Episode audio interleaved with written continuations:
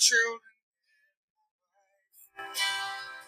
Thank my lucky stars to be living here today. Cause the flag still stands for freedom, and they can't take that away. And I'm proud to be an American. Welcome back to Real Voices of the Game Productions. I'm Dave D'Agostino, and I'm joined by my co-host and star of this show, Jim Rooney. It's Toe the Rubber. Had a great first episode last week. Great response from it. Um, we're going to pick up a little bit where we left off as we get going. But before I talk to our audience, want to welcome Jim back to your show. Jim, welcome back. Thank you, Dave. Yeah, and before I again talk to the audience, I know Seamus had a birthday the other day. How was the party? How old did he? How old is he now? And I've got a couple gifts waiting for him. So when when I see you guys again, Uh, well, thank you. Yeah, Seamus turned 10 on July 1st. Um, so, yeah, we had a great time. Uh, We, uh, we live in a fantastic neighborhood here in Fort Mill, and we had quite a turnout for a pool party and then everybody back to the house. So it was very enjoyable. Thank good, you. good. Yeah, no, I, I enjoyed meeting him when we got to meet in person, and I put put aside for him. Uh, we have our development group here. I know this is about development baseball here. We have our one on one group that we use to develop. So I put aside one of our two of our hats, our home and away hats. I, I put a baseball jersey aside for him and a, a basketball jersey too. So with the shorts, so he'll have his own one on one gear. So if he ever wants to come in and play, he'll have gear all ready to go. If not, he can run around the house in it. And, and Sounds good. Appreciate it. but uh, to our audience, real quick 19,800 subscribers now. Make sure you download, listen, like, subscribe, rate, and review to Toe the Rubber and all our shows. If you do that, we can keep providing you great content every week. It allows us to battle the analytics of the podcast world like we do in baseball. Streaming devices Apple, Amazon, Spotify, Stitcher. Get us on social media with Facebook, Instagram, Twitter. Jim put up a little preamble to his show today. Follow him on Facebook because you'll get a chance to kind of get a precursor to what he's going to talk about week to week. And to our 72 countries, we are appreciative of your support, especially on this Independence Day week where we celebrate our country. We're hitting grassroots MLB front offices, so we got the ear of the right people, just trying to build a better baseball IQ. And we're going to do that with the show today. And Jim, you ended up with with uh, talking double spin last week and triple spin. Wanted to give you a chance to go a little deeper into that today as we kind of get into our hot topic of hip mobility. Yes. Um, as we spoke last week, the basic uh, of not necessarily my theory, but my thoughts on the whole pitching mechanic is the the flow of energy that's created along the kinetic chain and how much of that force we efficiently get to the baseball. That's our primary goal. Uh, so after reading through, this is back in 1970, 1987 when I was at Pace University. After reading through a whole bunch of research on different topics and the uh, thesis put forward by the Chinese biomechanics and engineers, uh, I started putting together the whole concept of triple spin. Basically, it's the rotational forces created by your hip turn, your shoulder turn, and then your hand through release point, your arm path. Um, I would liken it to, as far as the acceleration, it's almost you know the classic story of throwing, rolling the snowball down the hill. Um, as far as the force created, we start out, you know, on the rubber. We use the slope to our advantage, and at the end, we're waiting for that uh, that big snowball down the hill, that explosion through release point. Um, I mean, in fact, uh, there's currently software out there that I'm sure um, quite a few coaches and, and, parents and players have have seen Pitch AI from uh, Pro Player AI, and some of their whole entire concepts of sequencing, hip, shoulder, hand, and efficiency of creating force were all uh, were all ideas and concepts that they picked up when they um, partnered with me at a seminar back with the Brewers a pitching symposium that we used to do on an annual base, basis. Uh, so that was, you know, a little funny for my part and a little interesting that uh, maybe there were some people back then that was listening to what I was had to say.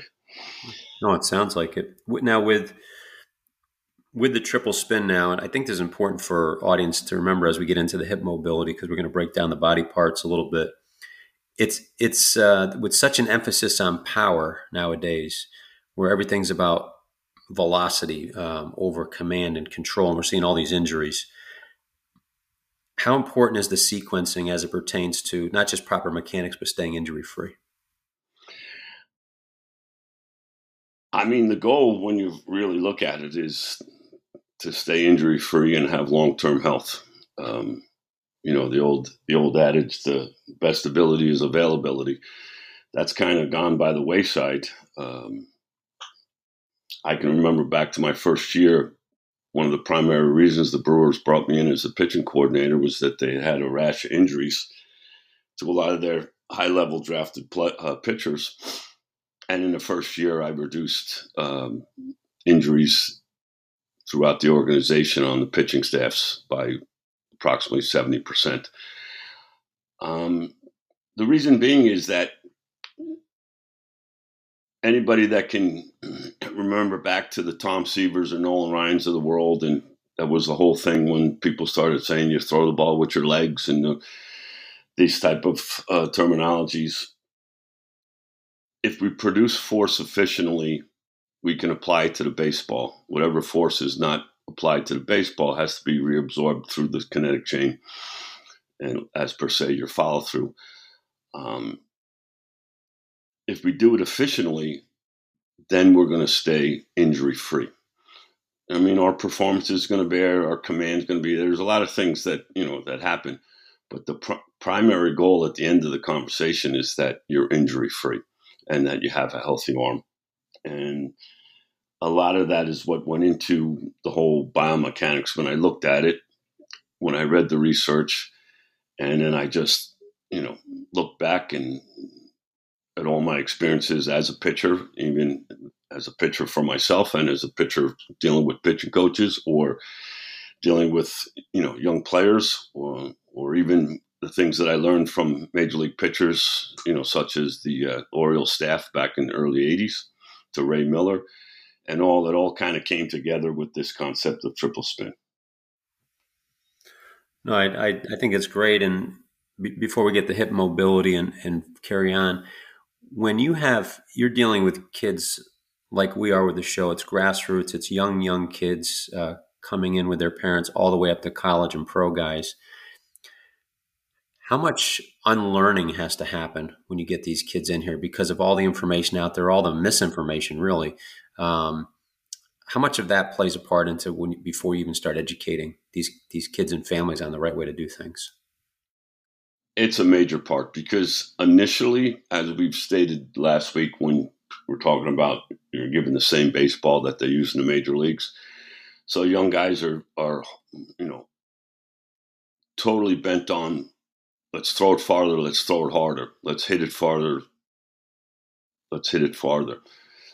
They're continually working on creating force, but they're physically not ready to create that force. So they start doing things like pulling with the front side, creating force off the backside that can't be it can't be stabilized over the front. Uh, a lot of things reaching back. You know, you, have seen all the little cartoons of the young guys. Uh, you know, with the whole uh, the whole whirlwind. And I mean, my five year old Brennan does it all the time. Come on, throw me the ball, and all of a sudden he's winding up like he's a, his arms a propeller in order to throw the ball. But these are things that actually happen. Um, they attempt to create as much force as possible through their body, but they have no idea how to get the force to their hand. So we kind of have to remove that. And, and um, you know, I use quotes from Greg Maddux, who, who used to say, uh, I learned when I was young that when the conflict is at its greatest, I have to try less. Um, even dating back to Whitey Ford, when he would say, sometimes if you throw the ball right down the middle, the hitters get themselves out. Um, you just start working with them with those type of ideas. Um, that less is more, and hopefully, as you get going, they start to catch on to it. Um, I, I can remember when I first was the coordinator for the Brewers. Mike Maddux, the major league pitching coach for the Brewers at the time, uh, first spring training together, and he's telling the pitchers, "All right, when we get up to throw our bullpens today, we're going to throw eighty percent effort." Now there was no such thing at the time as the Motus sleeve and all kinds of different technology to to measure workload. but it was the individual trying to get attuned with what was 80% effort for them. And the process was listen, we're going to practice here at the 80%. We're going to have a feel for our delivery. We're going to be part of the process that we're doing. We're going to get to our consistent release point. And in the game, with the adrenaline flowing and the competitive nature and the fans screaming and everybody going, you're going to be going at 100%. Whereas if we did things all the time at 100% and then we got into conflict, now we're going at 120%. That's not going to work too good. Yeah, that's great advice. Now, with all the technology today, we've taken that oh, I guess that feel, that sensitivity away from the pitcher where they don't they don't get to exercise that muscle anymore. They they actually don't have it anymore, correct? Correct. Um, I use technology in what I do, but in my initial conversations with everybody, it's I'm adamant that we're going to introduce different aspects of technology after you develop a feel for what you're doing, because then the numbers or the specific things we're looking at are confirmed. But it's meaningless to confirm something that you have no idea, you know, what it feels like. I mean, that's the goal. We're going to feel what we're doing. We're going to be part of the process. We're going to have an understanding. We're going to develop body control we're going to develop some of that, what they call muscle memory, you know, kinesthetic awareness. And then we're going to use different technologies to confirm what we're already feeling. I love that. That that's a great point you made about kinesthetic awareness because without allowing the athlete, whether it's a pitcher or a hitter or any other sport, to start understanding their body awareness, that kinesthetic awareness, all the other stuff you're trying to teach them, um, you're really you're really reducing the realm they can use it in uh, because they're only going to use it as the, the, technology dictates, where you do it in reverse, uh, where you're get the feel, technology will confirm, which is how analytics should be used also um, in that regard to tell the story, not to, to dictate the path. So I like that. I think those kids are lucky to have that down there, and I hope the parents that are within a three hour radius, you maybe more, start driving down to Fort Mill to get get some instruction from you. You'll save the game at least in your three hour radius, and we can keep expanding it bit by bit. But um, well, let's get into hip mobility. What, what, how important is hip mobility? Where did you want to start regarding that concept? Well, um, one of the things that I noticed over the years was that more and more of the young guys, even when I was in pro ball, were coming to me and they had no foundation. Um, you know, they, they, had no grounding. Their balance was off. Um, anytime you're dealing with a rotational force, there has to be a platform or a fulcrum point. And the main platform for any throwing mechanic is your hips down through the ground into your feet, through into the ground. And because maybe more and more of these players were, were possibly just playing baseball, you know, especially uh, down here in the Charlotte area. And I know even before that, when I've lived in Florida or Arizona or Southern California, baseball's become this year round sport, and this is what they're doing.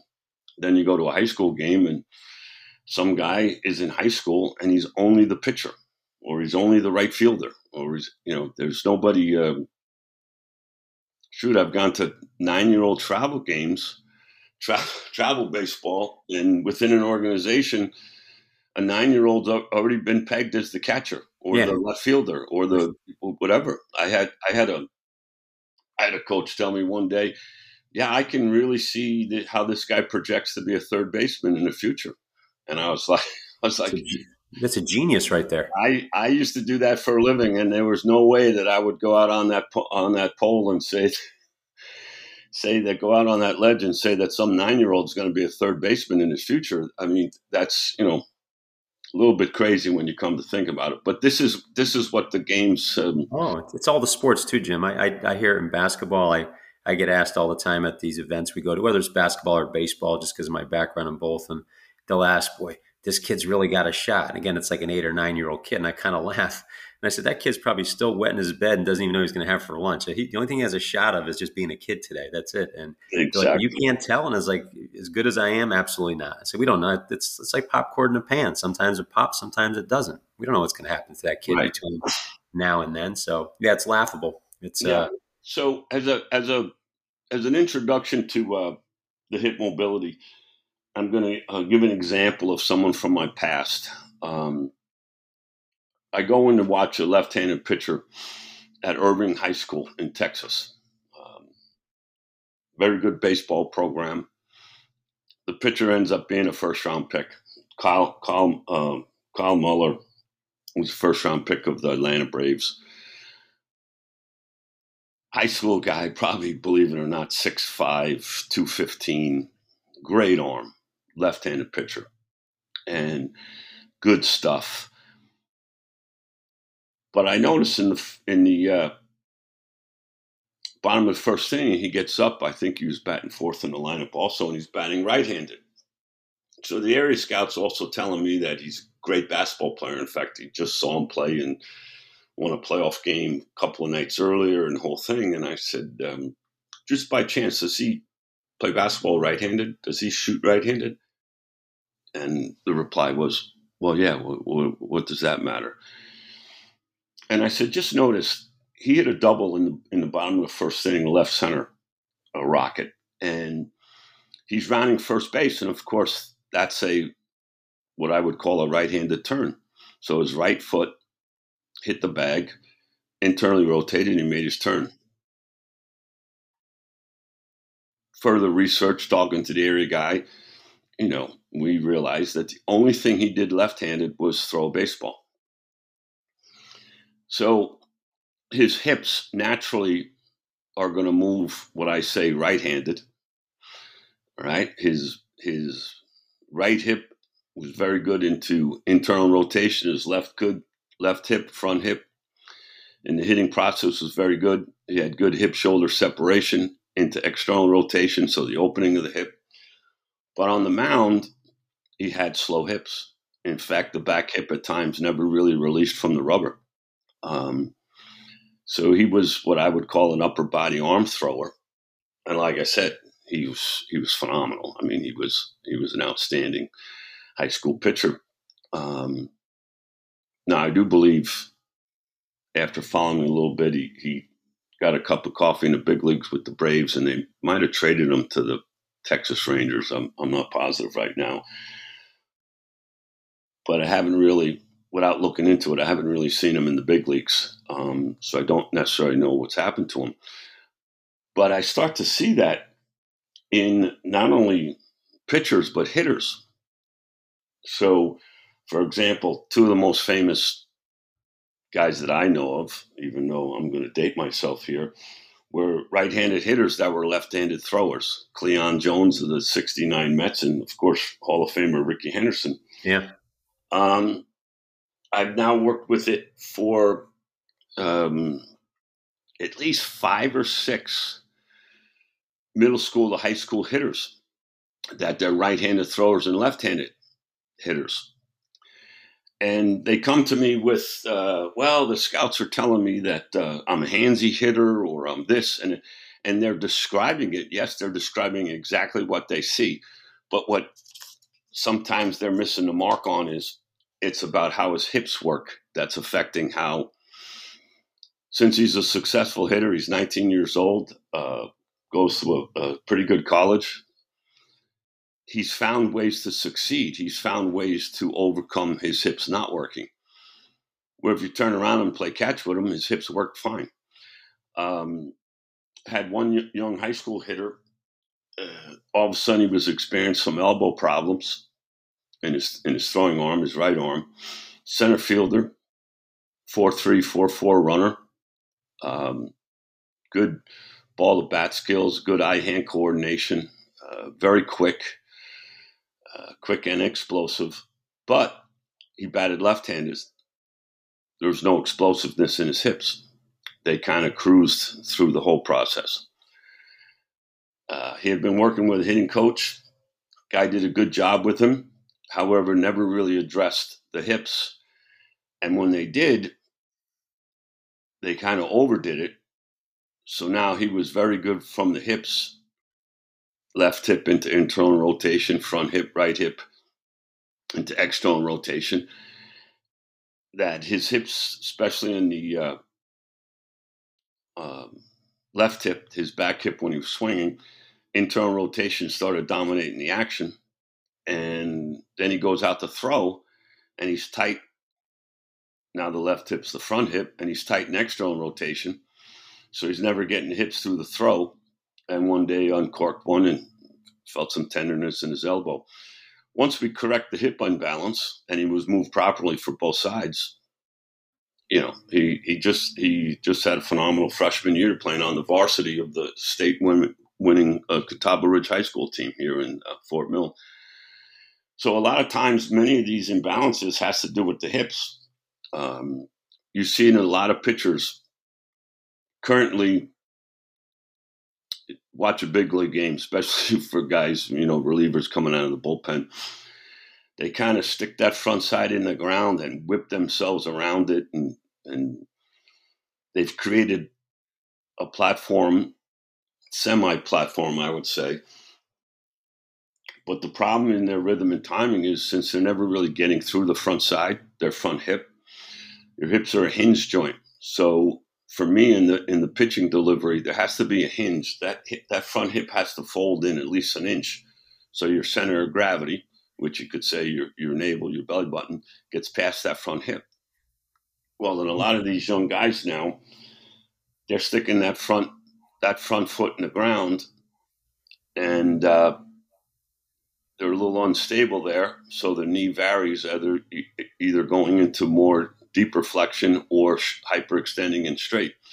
The problem with both of those is they kind of block the center of gravity from getting through the front side, and then the back hip never really releases. So, um, how should the front foot be? And you know, you talked about that little bit of, I'm, and I'm visualizing a hitter having that little inward turn also with that hip. Is that what you're talking about with the pitcher as well?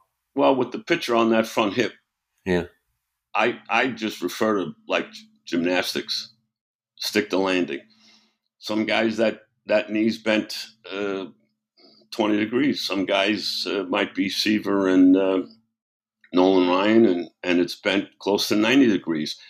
To me, it doesn't it doesn't really bother me um, anyway. It's just that whatever whatever you stick the landing, it's got to stay stable. You can't you, your knee can't hit, hit your foot can't hit the ground, and the knee is at 30 degrees, and then all of a sudden, as you're accelerating forward, it goes down to 90 degrees because now we're we're, we're unstable as far as in that platform. Um, what's what's the worst combination? I know you talked about the righty, the lefty thrower, righty hitter. I always see people cringe when they see that the righty hitter, lefty thrower. Um, but then you have the opposite, as you mentioned, the righty thrower, lefty hitter um, or you've got the righty righty lefty lefty. Not that I didn't mean to make our audience dizzy there with doing those, but what's the worst combination to get, or, or are they all equally? Um, are they all the same? And you just gotta you, you got to be aware and adjust and develop. Yeah, you just have to be the same. I, I think going way back, the whole thing about the the righty hitter and the lefty thrower is people are like, well, uh, if he's naturally left-handed, if he batted left-handed, he wouldn't have to he wouldn't have to face all those right-handed curveballs, you know, as a right-handed batter. But as far as biomechanically, it's just a matter of, you know, understanding what the limitation would be, and then just work on those different parts um, correctly, and you're not going to have a problem.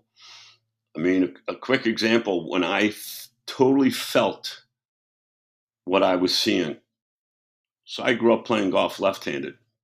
I'm a natural left hander. After my shoulder surgeries and stuff after pro ball, it just wasn't enjoyable playing golf left handed. Shoulder would start hurting, you know, um, after about nine, ten holes. So I stopped playing golf. My brother, uh, Mike Rooney, who also played professional ball, and he's head coach at uh, Don Bosco Prep in Ramsey, New Jersey. They had a pretty good year this year, huh? Yeah, they they won their state titles t- uh, second year in a row, and uh, I think just the other day they were voted the uh, team of the year in, in the state of New Jersey. So he did an excellent job. But as he was coming up, he's 15 years younger than I am, so he was coming up as a teenager. He wanted to play some golf with his buddies but up in New York, he had to be with an adult. So I just started driving the golf cart around. One day I picked up his right handed club. I was scared to death that I was going to miss the ball, but I hit it and I was like, wow, it kind of went straight, kind of went straight. So I started playing golf right handed.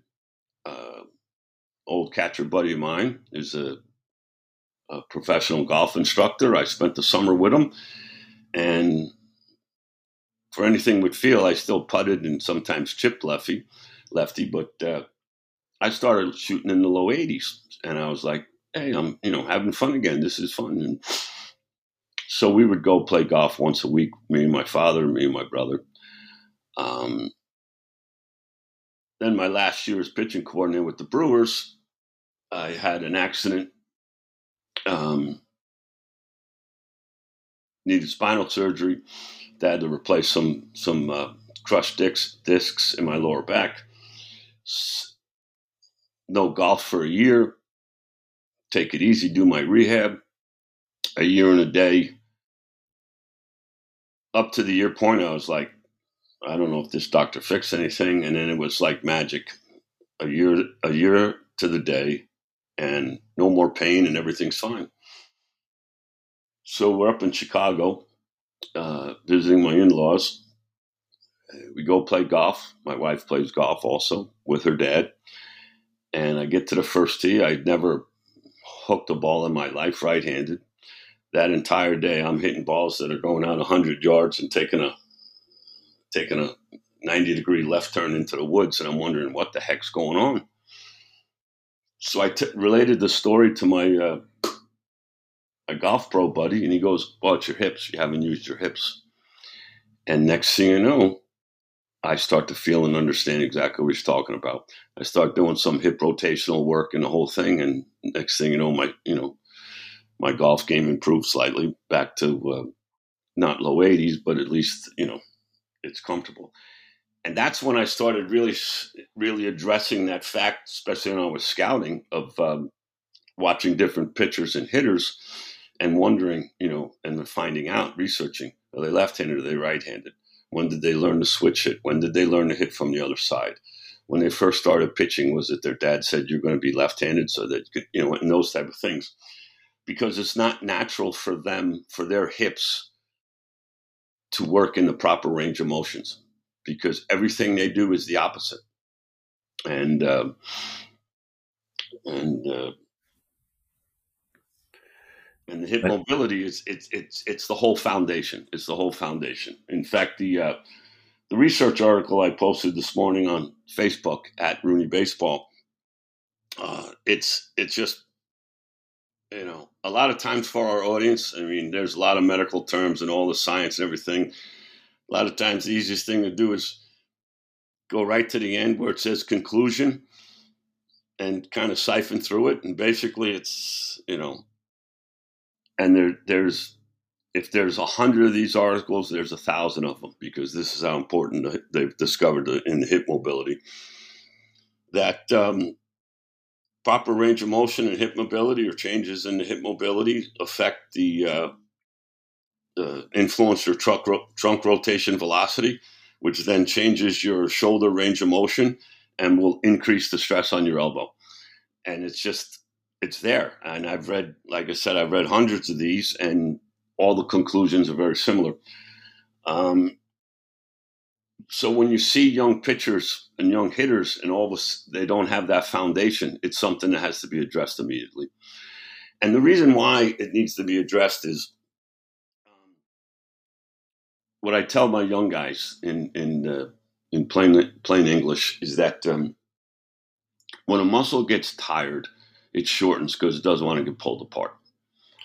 So there's small muscles in your in your body, similar to let's say your rotator cuff muscles, which are only supposed to be for the initial stabilization of the shoulder joint, and then larger muscles take over in in the whole dynamic process of throwing a ball or hitting a ball. And these muscles, sometimes in the past, they've been referred to as you know synergistic muscles. They assist in your balance and your posture.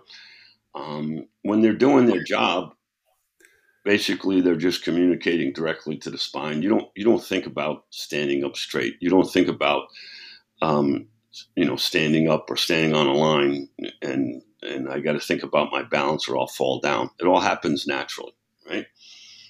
So what happens is I'll take the uh, hip flexors. The hip flexors can be so overused in every single thing we do. If you're sitting too long, they can tighten up. If you're standing too long, they can tighten up. If you're shift, shifting when you're standing from one leg to another, they can tighten up. You go play basketball with your buddies. I mean, they're not very large muscles. They're going to tighten from overuse.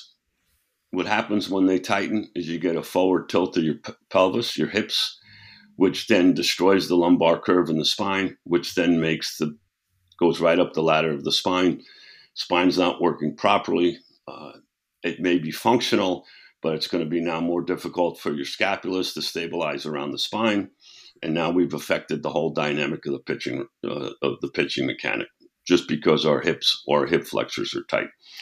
Um, so let's let's say you get a you get a young kid coming to you, and you notice this right away.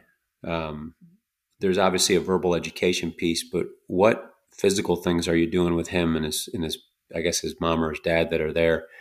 Exercises, uh, awareness with the liver. What are things? What are tangible things that you do and say with? I guess more do with him to get him started in the right direction and reinforce. Uh, I'll, I'll, give you a prime example. Um, one year with the Brewers, take a high school kid, right-handed pitcher, real good stuff outstanding competitor. Uh, not a big guy. He was about six foot, 170 pounds, 165 pounds. Um, the regular jargon from scouts and development people at the time was this guy's going to be awesome as soon as we get him stronger. But the second you see him walk, when you walk on straightforward, it's supposed to be flexion and extension of your knees. All right, so you're walking with your the larger muscles of your leg and your thigh. Um, what happens when you have tight hip flexors and they have the forward tilt of your pelvis?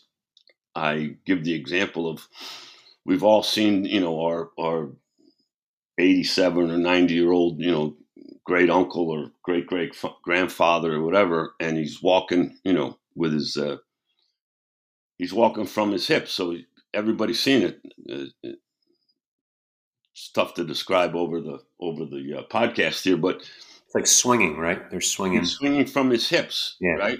And and then he usually has his belt buckle up over his over his stomach and the whole thing, and it's just it's just, just describe my whole neighborhood. Yeah, it's the old man's walk. It's the old man's walk, right? We've all seen it, and when and when we see it, we know exactly what it is. And now the reason being is is if we don't do things to keep the proper hip mobility, flexibility, stability, over time in the aging process, it's going to happen. So at the time, I, I went to the uh, minor league strength coach for the Brewers. I said, here's the problem we're going to have with this guy. Here's what we have to fix. He puts together a hip mobility circuit.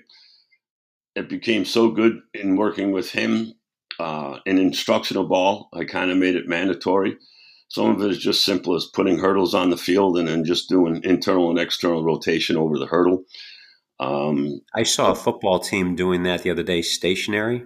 Yes. And, and it was on it was on Facebook, and I, I, it was a I thought it was an SEC team, it may have been Mississippi State, but I don't want to bust them. But the struggle that these guys had with hip mobility, being that strong, that physical, you know, football is a challenging sport as well uh, for 18 to 22 year old kids was sad to watch. It shouldn't be that hard. Yep. And it just what happens because in, in many instances, it, it, the situation isn't addressed because really, um, especially for the, for the young ball players, who, who are they dealing with on a daily basis that actually understands those facts or can see what they're, you know, what they're experiencing. Um, like even the vision to see it, you know, you, you can say what comes first, the chicken or the egg.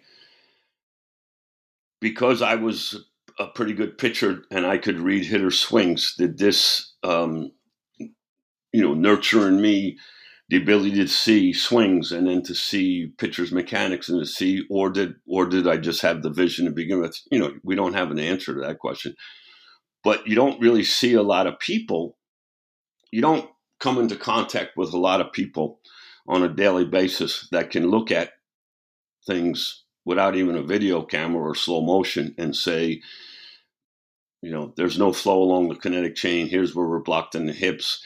Hey, uh, big guy, do me a favor, touch your toes. Hey, do this movement here. A lot of times I just take the old snatch squat, um, take the closet, take the cl- six foot closet dolly or a broomstick or what do you have. Put your arms over your head holding the stick and then do a squat. It'll tell you right away as far as hip mobility. Uh, for some of the younger guys, you put them in a split squat position. It's basically a lunge without the dynamic movement back and forth. Put them in a split squat position, front hip supposed to fold, back knee supposed to bend. Hips stay stable, shoulders stay stable. All right, we're functioning properly. Majority of them, their hip flexors are too tight, the back hips being pulled through, pulled through. You, you see these things. Um, so really, when I'm dealing with the young guys, I hand out email to their parents. Here's the exercise glossary. Here's some things that we're going to do. It's anybody can find any of these exercises on the internet. I mean, there's enough um, physical therapists that have their own business websites and things. You just Google hip mobility and you're going to find all times different examples. I think I've looked it up enough on Instagram where I get five or six every morning. Yeah. Yeah. And um, so what I do is I put a sheet together for, for my clients. And uh, listen, uh, this week, before you see me again, we got to focus on those hip, hip mobility exercises. If you forget them or you need a reminder, just click on the video link. There's going to be someone there showing you exactly how to do it. Um, um, it's constant maintenance, right? It's not something. It's not a let's do this for a week and get better. This is something that they they have some deficiency developed over time in their body, or it's innate because they're you know whatever hand they're dominant with. Right. That needs to be it needs to be deliberate, concentrated effort. Yes, I mean, you hear all the time when someone talks about they've they've had a low back problem and they have to continually do their maintenance exercises and then they feel good. Uh, if if you want to be a baseball player, then you're going to work on hip mobility for the rest of your life. It's just it's just the way it is. And if you do it, you're going to stay healthy. If you don't, you're going to run into some difficulty, especially pitchers. And my wife, my wife laughs at me. You're the way, and you. I mean, interrupt you. Okay. You can watch a guy walk basically, and you, yes. you can watch them walk into them. My wife laughs too. I, I do that with uh, you know with with you know righty lefty is important with with basketball with all sports, but I watch a person walk and like left hander. You can just tell by the way they swing swing their body. And what about the, the feet that are pointed out? How does that does that have anything to do with hip strength or weakness? You know, see the kids with their feet pointed instead of straight ahead, maybe pointed out at about a forty five degree. Um, does that indicate weak hips? Um, there's probably some limitations in there. Yeah.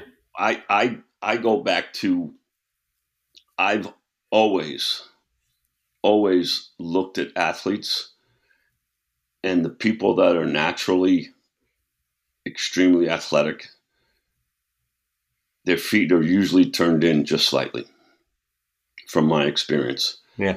Um, little pigeon toed. Yep. Um, the thing about the, um, if you want to say the duck walk with the with the toes pointed out, yeah, is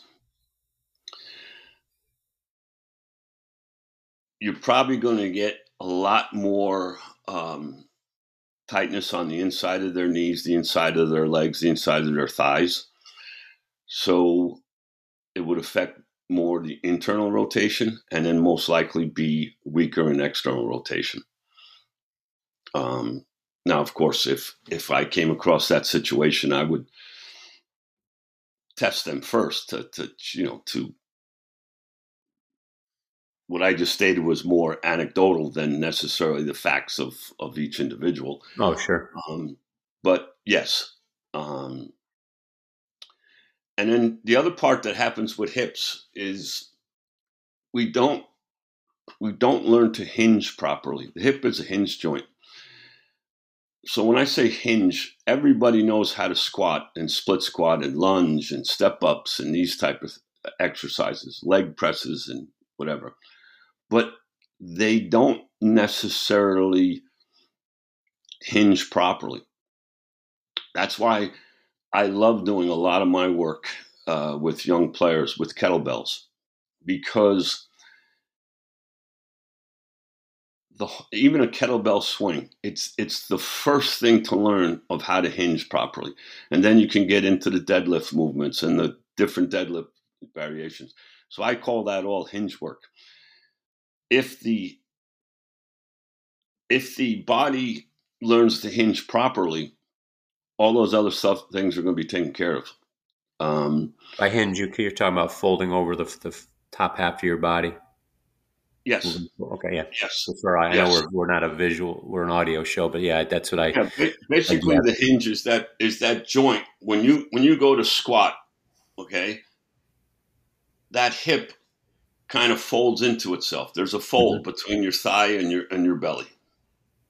All right, and this way you maintain you know, you know uh, proper hip stability into proper spinal stability and all those things. And then I mean if you want to fast forward to some of the people that are doing phenomenal work on the injury front nowadays with all the modern technology, um, one one of the things that uh, that you see is they all talk about spinal stability down through the drive line and the rotational forces and different things like this, and n- none of that.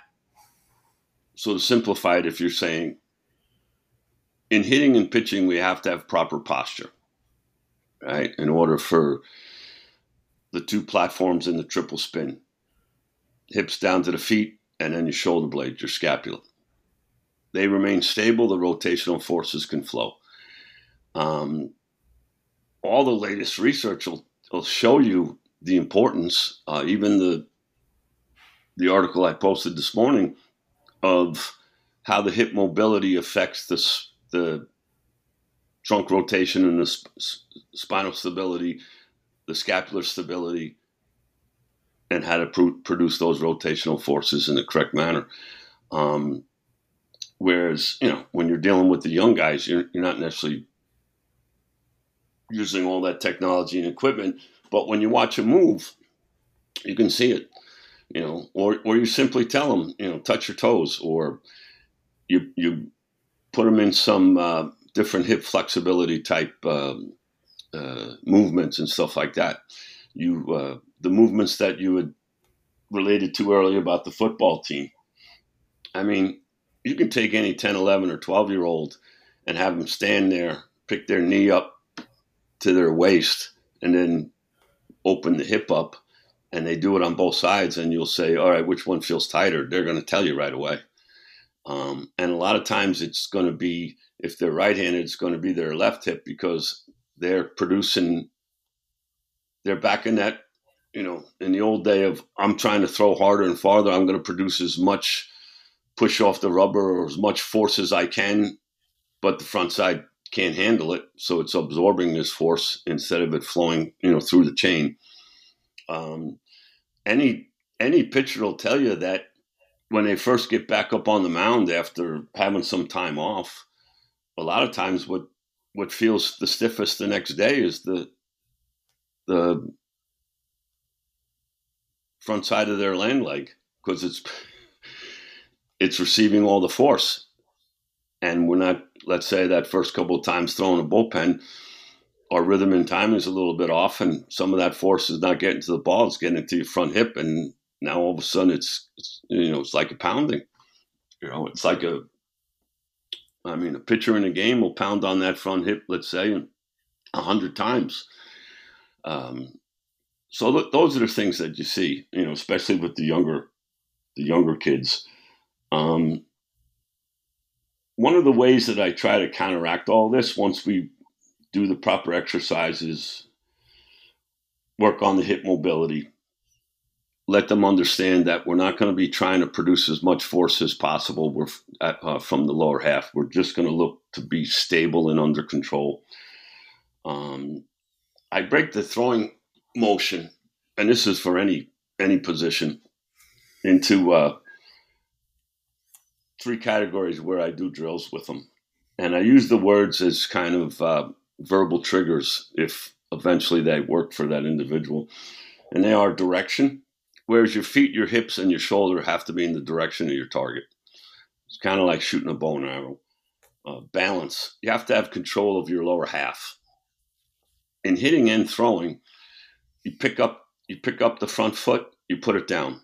You don't jump to the front, you don't push to the front, you don't do any of that. Right? And then for lack of a better term, I use matching. Your front side and your back side have to look similar.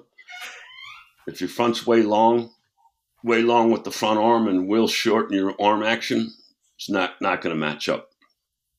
A uh, good way to get that across is you put them in their in their split squat position or the position where their front foot is already landed. You give them a physio ball or even a basketball, soccer ball, and they have their hands together on the side of each ball. Put it up in throwing position, and then rotate down through the front hip. If the front side goes early, they drop the ball. If the back side reaches back too far, they drop the ball. So not only does it give them balance and a a split squat variation um, to work on their balance and their posture through the front side, but now their front and back are matching up, and they're, even though they're doing two different things, they're working together. So it's a very simple drill and, for them to do. Nice. Um, so direction, balance, and matching is what your your, yeah. viewers were. Yeah. Um, and like I said, the biggest thing what happens with young guys is the direction's going to be off because they're pulling so hard with their front side if they don't get through the if they uh, if the balance is off and they're getting too fast to the front side, they're never going to get through it. And then if the hip mobility is incorrect, what happens to them is even if they get through the front side, it's in a it looks similar to what I call a pole vault. So whether the leg's straight or the leg's bent, the body kind of gets to the cliff and then kind of forces its way through the front instead of that action just flowing through the front because there was that, that slight fold of the front hip and the center of gravity was past that front hip. Um, the importance of that is you can still be a successful pitcher and be pole, pole vaulting through the front side, but you're using up some energy and force in order to do it. Our goal is that all the energy and force is the acceleration through the front side. I give young guys an, an analogy of uh, it's like a car pulling on the highway. If there's a short entrance ramp, that's going to be real taxing on that engine to get up to 70 miles an hour in, let's say, uh, 200 feet. You're probably not going to hit that right lane of that highway doing 70, right? Engines over you know over ramping. You can hear it. It's working hard and we're and we're still not there yet. Now if that entrance ramp is 500 feet let's say you know double or triple the first example now we're going to have a smooth acceleration and it's going to be much easier to get into that merge into that right lane doing 70 and by the ramp I, is that, are you is that your your stride length? Is that kind of what you're getting to? Well i'm, I'm to me, it's just referring to um, if you get through the front side without having to use up that energy, without having, uh, having to rev the engine, you're going to have you're going to still have way more force stored up to try to apply to the baseball than if you started using all that energy to just get through your front side. Yeah. Yeah, I remember you're talking to a hitter here, so I'm thinking it as from a hitter standpoint. But that that's a great analogy with that. My phrase I always use is "Don't leak energy." Um, right. you, are wasting wasting it. What now? You mentioned the hinge. We were talking about the hinge a little earlier. At the completion of the throw, what should the upper body look like? I see a lot of again. I'm seeing it as an infielder. We're talking about pitching and throwing, but right. um, I see a lot of infielders with throwing mistakes because uh, we always teach them that their energy is to use their legs to to to kind of follow the flight of the ball but wanting them to hinge over their a little over their front leg to get that. You know, you talk about the triple, you know, your the triple spin, right. but that that completion of almost folding that torso over the leg to get that so the ball's out in front of them instead of way up high. That's from an infielder standpoint. Right. What, what's what's it look like from the ending from the pitcher's standpoint? Well, um, as an infielder, you can kind of get away with a couple things because we're not talking about long throws. Yeah, not a lot either. You're talking about five, six a game. Yeah. Now the shortstop goes into the whole different things. There's still some things that need to be accomplished. If you then relate it to an outfielder or a pitcher, um, it becomes very important to get to get that center of gravity past the front hip. The beauty in that is from a pitching perspective, and I think it's a way that um, sometimes all the technology that we have now is somewhat misused. So we'll we'll use the example of spin rate. The spin rate for me is what's going to put the life on the baseball, that late explosion. Well, in order to get proper spin rate, we have to teach our body to get through the baseball at release point. If you have a consistent release point, that's much much easier to do. The other thing that happens is that let's say you're letting, let's say you're not getting out front, and we'll relate this to um, uh, the perfect example is David Robertson, especially when he was a New York Yankee. He his release point out front at times was measured at like, believe it or not, 10 and a half feet. So the hitter now only has, say, 50 feet approximately to make a decision whether he's going to swing or what he's going to do. So the perceived velocity is easily, in some instances, three to four miles an hour quicker. Now, the fact that he's gotten out there so good, his hand, when you let go of the ball, let's say at your at your side of your shoulder, so kind of real early, very difficult unless you have extremely flexible wrists for that wrist to get through the baseball at, on the clock 12 to 6. But if you just move that hand out front, so now instead of your, in the first example, your release point, we'll just use arbitrary numbers. Your release point is um, 58 feet. But now you get out front and your release point is um, out there to where it's only, you know, down to, let's say, 52 feet. So you're further out by six feet. That's an extreme example. But without even moving your hand, your arm, or your wrist, your hand out front, your fingers are going to be through the ball at 12 6. So we've increased the perceived velocity by the hitter having a shorter distance and whether to judge what he's going to do. We've increased the perceived velocity because by being out front, we're going to spin the ball faster. All right. And the fact that it's the large muscles that get your hand out to release point, we've increased the actual velocity.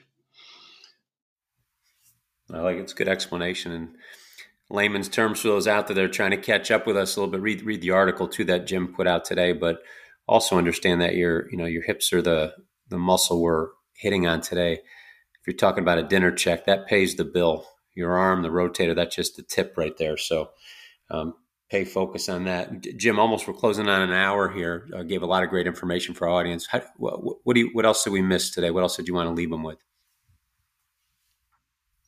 Well, the the thing that is the finishing on the on the hip mobility is that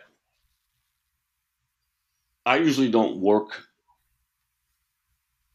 with the younger guys on hip shoulder separation because um, their bodies are still maturing. And when I say um, it's a blanket statement, but let's say under 14 years old, their their body the rotations they're doing with throwing, hitting, playing basketball, doing everything else that they do in, in their life is good enough uh, as far as the training mechanisms concerned. Now, as you start maturing and you're 14 or older, if we're going to add some, you know, uh, medicine ball work or other smash ball, slam ball type activities with the rotation, then we can improve upper body acceleration and hip shoulder separation. But even in the young player, if we corrected the hip issues so that the hip mobility is correct, and then we work on the timing issues so he's never playing catch up and he can get the ball out front, then the front shoulder stops being attached to the front hip, and hip shoulder separation is going to happen naturally. You see it in hitters, you see it in throwers, where all of a sudden that front shoulder is mimicking the entire movement of the front hip, and they're moving together. And that's either flying the front side or a lot of, you know, negative things then occur. Yeah, now you hear that? That's a, that's a that's a favorite thing you hear out there, flying open front side, whether it's a pitcher or a hitter. Right. Um, so the the physio ball work I described earlier in the in the split squat position mm-hmm. and just rotating through the uh, through through the throwing mechanism with the front side and the back side working together. That becomes phenomenal for young players to do, and it's a simple thing. Could you show um, that? Could you put that for our audience on Facebook? Tag our network because I think that would be a great visual for them to see the mat. That's the matching principle that you talked about, yes. direction, balance, matching. I think yes. that'd be great for them to see because that's it's that's been emphasized throughout this whole show today in some capacity. You know, not that direction and balance haven't, but that matching where you get the the mimicking of the front side with the front side and the back side with the back side is, uh, I think, is key. If you would do that, that'd be great. That would that would go great with the show here today and I guess we would become a visual show now. yeah, I can, I can, I can get something like that done. And then the last point that goes with this, this hip mobility, is the person with the difficulty in external rotation of the front hip. I had it in a in a uh, I had it in, in Milwaukee, former first round pick. Everybody looked at his delivery and all. Uh, high school high school pitcher phenomenal body, phenomenal arm. And yet he, by the time I got there, he had already had a couple years in the minor leagues and he continually had these nagging injuries elbow then shoulder then back and and the question was put to me why why does this guy always seem to have these nagging injuries his delivery's perfect so during the winter program out at the complex, I watched him throw a pen for the first time.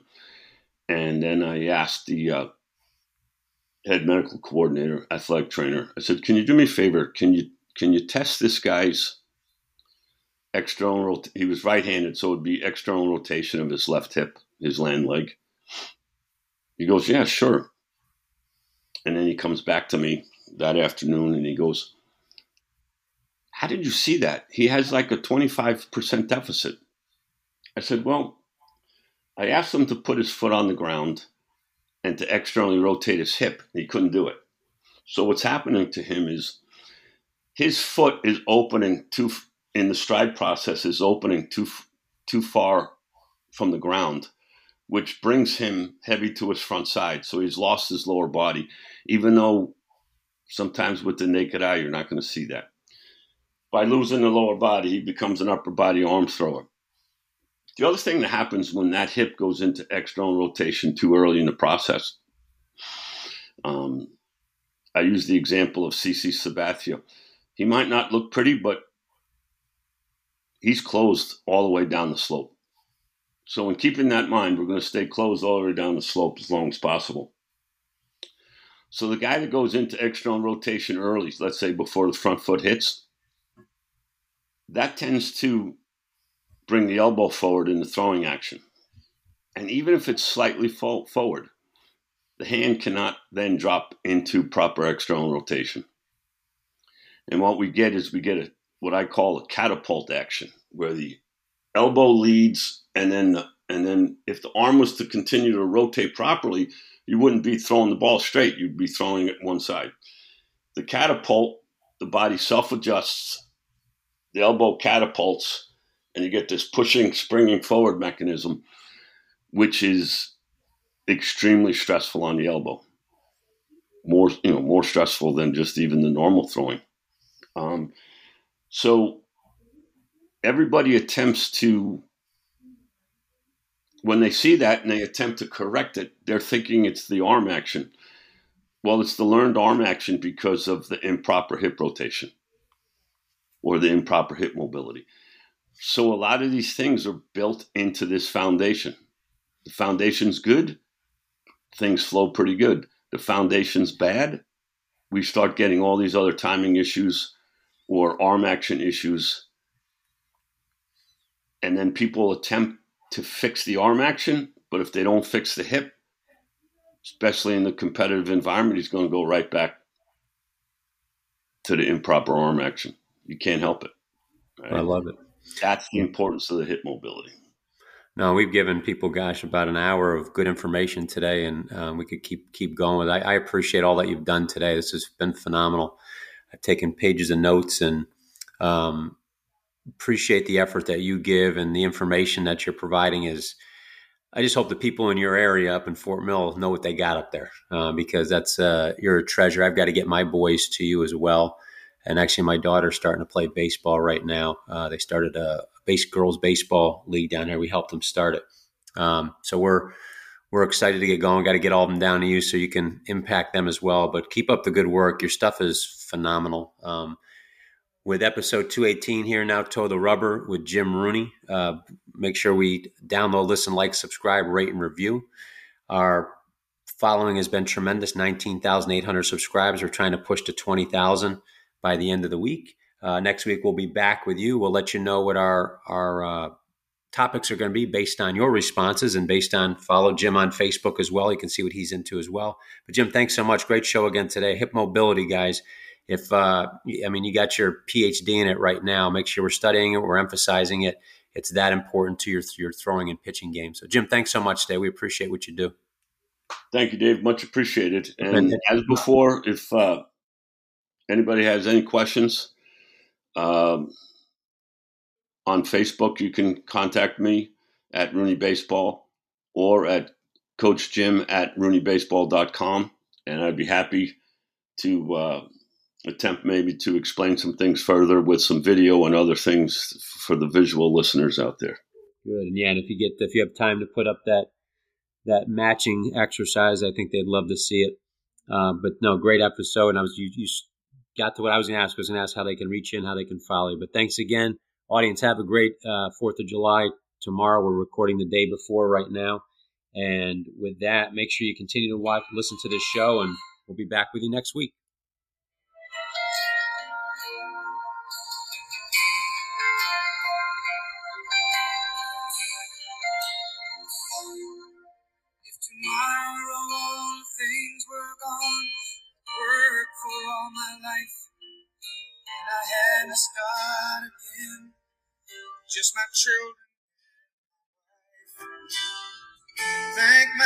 stars to be living here today.